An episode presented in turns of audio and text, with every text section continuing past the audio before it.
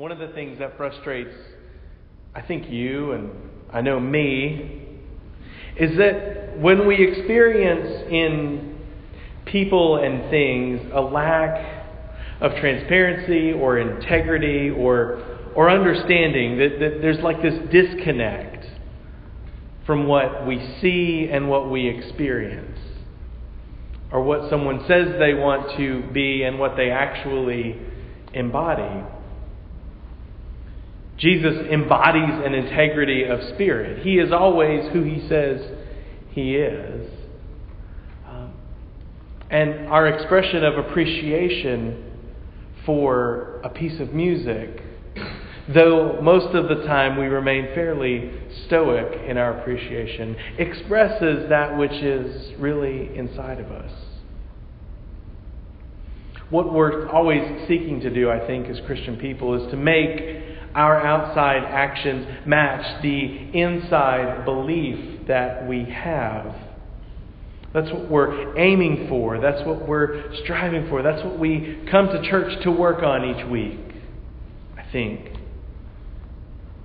And I think that's what's so troubling about this passage is that the one who says he wants something then does the opposite.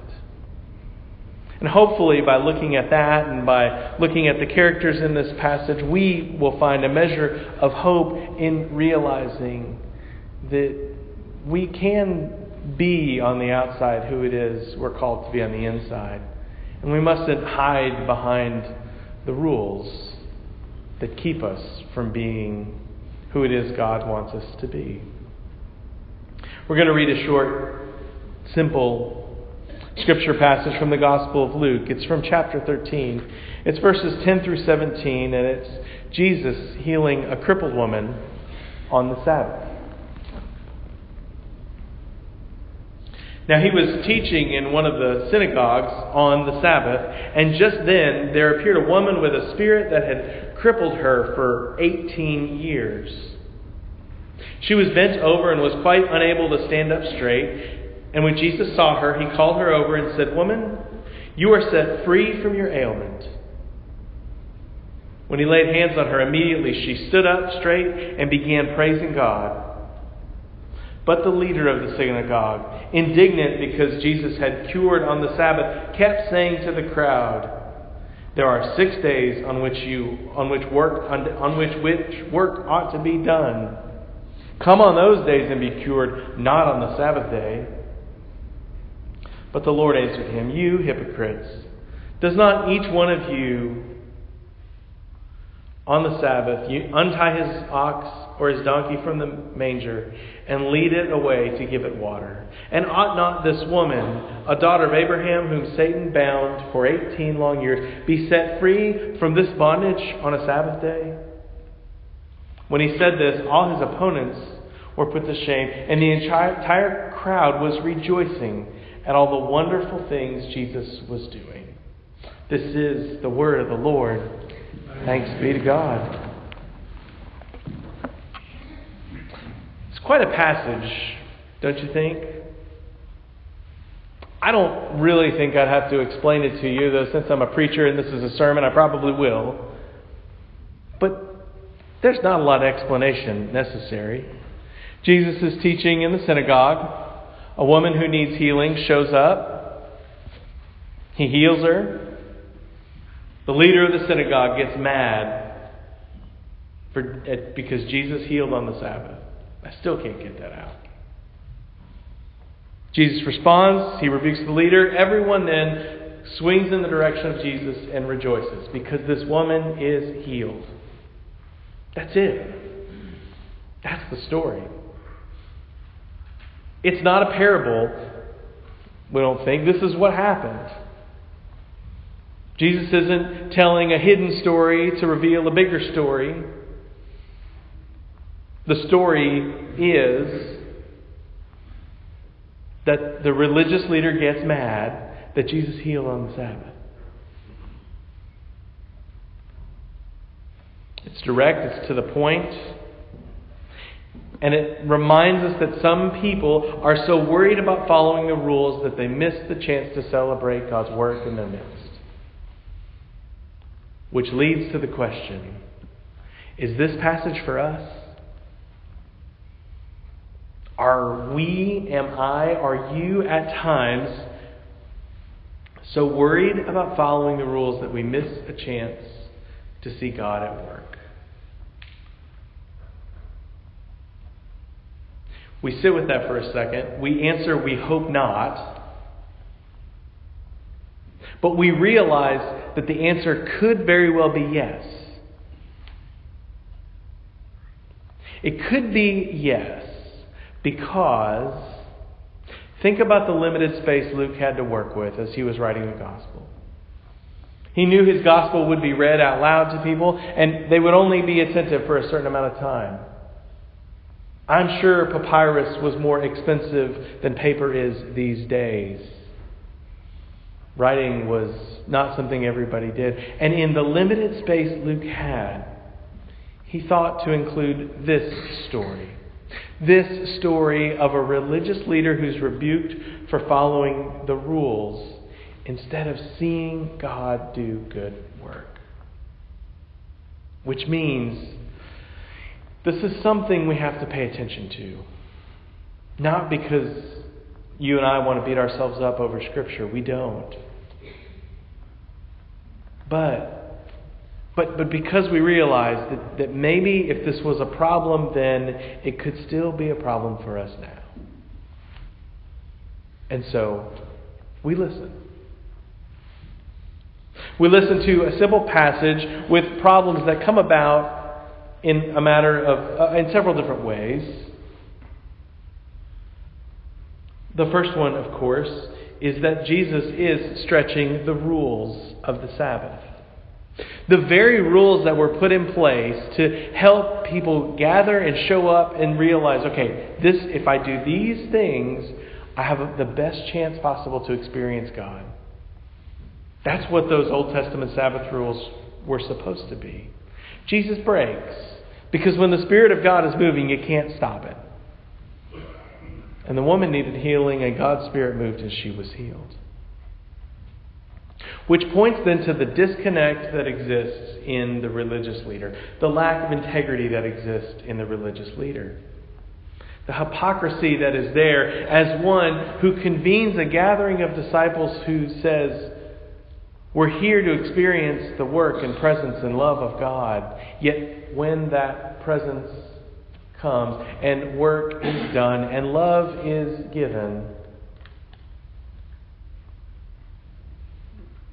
he misses it. We're frustrated with this religious leader because there's a disconnect between what a religious leader is supposed to be doing and what this one is doing. The religious leader is supposed to be pointing people to see and experience the power of God. Yet when God's work does come and when the Spirit moves, he gets mad. And anytime we see someone in a situation where what they say they want and what they actually then do are different, it frustrates all of us. Because that kind of disconnect doesn't work for us. It doesn't work for you and for me, and we fool ourselves if we're trying to do something else. And so when Jesus comes and he heals in the name of the Lord, You celebrate it. You don't rebuke it because, you know, that's outside of the rules. That's not what it is that we want. What we do want is an integrity of spirit. What we do want is for ourselves and, and those around us to be on the outside who it is they are on the inside, and not to display actions and beings on the outside that betray who it is they are on the inside. The antidote to this, the antidote to the religious leader, then becomes Jesus himself, the one who is the incarnation the one who is God in man, the one who is God present with us. In first or in Colossians chapter 1, not first Corinthians, in Colossians 1, we read, He is the he is the image of the invisible God, the firstborn of all creation. In him all things in heaven and on earth were created, things invisible and visible, uh, whether thrones or dominions, rules or powers. All things have been created through him and for him. He is the image of the invisible God. Jesus is the incarnation of God. Jesus, in the way that he lives and moves and has his being, is a perfect human expression and reflection of what God is. How God loves and what God aims to accomplish in the world. So, when the synagogue leader has a problem with Jesus healing on the Sabbath, he has a problem with God and the movement of God and the Spirit of God. And Jesus, who is the perfect picture of integrity, reflects on the outside a desire to heal and a willingness to heal at any time, at all costs. Because what the love of God seeks to do is to heal, to bring hope, to make whole, to make us well, and to help us feel loved. And yes, I guess what's hard about that for those of us who need a little bit of structure, yes, that's hard because when the Spirit of God moves, it moves, and you got to go with it. It means things will, might happen out of order. It means things might go against our practice it means things won't always be exactly the way we want them to be, but we, in the way we want things, are not quite yet where God needs us to be. And Jesus, the perfectly aligned incarnation of God, cannot help but do the work he's called to do. Even if it upsets our expectations and our plans and our desires for structure and rules. Jesus is the perfect representation of God's work. And when God's love and presence and work are among us, and when we focus on that part of our faith, we can let the rigid rules fade away. Because in the perfect integrity of God's presence, those rules that help us experience God are unnecessary because Jesus is there. In the healing, it's there. Keep your eyes on that. Because in that, there is hope. There's also hope, and, and maybe the path forward for us as people who can't just say, okay, well, I just want to be in God's will. Maybe the path forward for us is to look at the characters in this passage and figure out how they experienced this healing so that we too might see the ways we are sometimes tripped up and trapped by the rules. Spent a lot of time this week thinking about this passage and kept overlooking this woman. The woman who is healed. The woman who, for 18 years, for an entire adulthood, or a journey to adulthood, her, her, her ailment is 18 years old. makes her way to the synagogue on a Sabbath and is healed. I know we all wish we could be magically healed in ways that mirror this, and, and oftentimes we're not. But when you have an ailment, you are ready for it to be healed. And it doesn't matter what rule needs to be broken sometimes, you want it fixed. I'm a wimp, but when I get the stomach bug, I'll do anything to get rid of it. Won't you?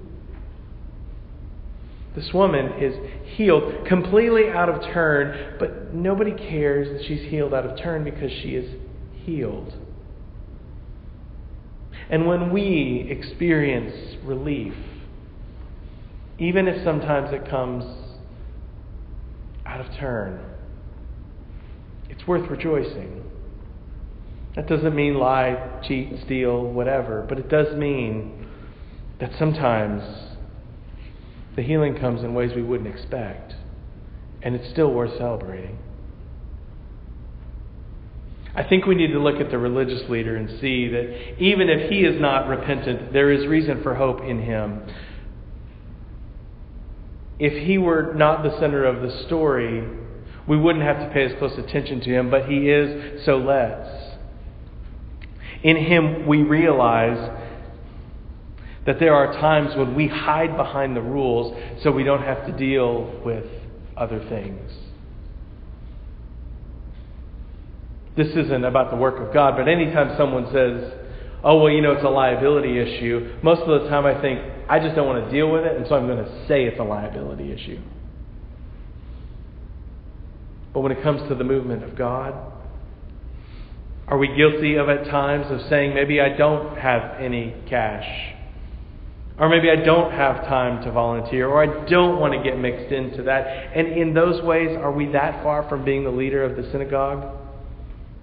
who doesn't want to deal with a woman being healed on the Sabbath? I mean, what, what could, I mean, now all the beggars and all the people needing healing are going to show up when Jesus is here, and I don't know what to do with them, says the leader of the Sabbath, or the leader of the synagogue. We don't need to beat ourselves up over it, but we need to acknowledge that at times this is us. Oh, but there's also good news because at times you know what? At times, we get to play the part of Jesus also. We're not who we want to be yet. We're not where we need to be yet. We are not who God has created us fully to be yet. But, but there are times when we are instruments of God's grace and love and peace. There are times when we're the ones who are able to bring healing. And sometimes we have to step outside the rules and structures and the tradition in order to make that happen. But I promise you, if the Spirit of God is leading you to heal instead of follow a rule, it's probably a good thing. And you should follow that Spirit. And the good news is, if we fully seek the will of God, if we attend to the Spirit of God, if we're listening to how God is, is with us and among us, I think Jesus goes right there with us each step of the way and gives us the courage, even if we need to step over a line, go against a rule, or face something difficult. Because even if we have to do those things, if we're going with God, we know we're going with the Lord. And that's what we want the Lord to be with us.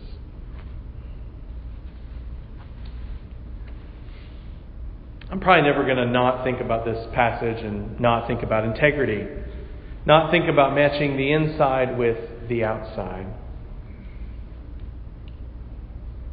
I'm going to have to take the warning of a leader of a synagogue and remember there's times when the Spirit of God is going to break the rules. And there's times when it's going to have to be okay that God does. Because what I want to be and what I want for us and what I think you want for you is to be people who embody God's grace and love and hope. And when we're able to do that, the, the rigid rules that hem us in, they can fall away because we're giving hope. When someone needs healing and we have the way to heal them, we don't worry as much about the rules as we do the healing. When someone needs love and grace, we love with grace. And the rules don't seem as important. And when we sense that God is leading us in an important way, it becomes a way which we bring love and joy and hope. Oh, and somewhere in one of those Corinthians, against those things, there is no law. And so we look at ourselves, we look at our lives, we look at what lies ahead, and, and I pray that we look and see that it's not just the rules we need to follow, but the Lord. We look and see that when we follow that perfect expression of God, an expression that's rooted in love, then we witness to the hope and love of healing, which is what we want the most. It's what we want to experience the most. It's what we want to give the most. And it's what we want to be around the most. And so I pray for us today that we might be people who are filled with the Lord and who exude the fullness of the Lord, so that no matter what the rules say, we can be about healing and love. Will you pray with me? Holy God, we give you thanks for this day. We give you thanks for this church, and we give you thanks for this word, a word that, whether it is easy to hear or hard, is your word. And so we pray that you would help us to embody it. Help us to embody your love and grace. Help us not just to be rule breakers, but, but Lord, to have the confidence that if you're leading us, that's the rule we need to follow. That if you're leading us in love with hope and strength, that we can bring about healing for ourselves and for others. And that is what we most want. And so, Lord, help us to experience healing. Help us to embody healing and help us not to be those who hide behind the rules like the religious leader. So that our being, being your children, can match our doing, embodying your love. Today, in this day, and forevermore. Lord, that is our prayer. Thank you for hearing our prayer, and thank you for helping us to live it out today. It's in your name we pray. Amen.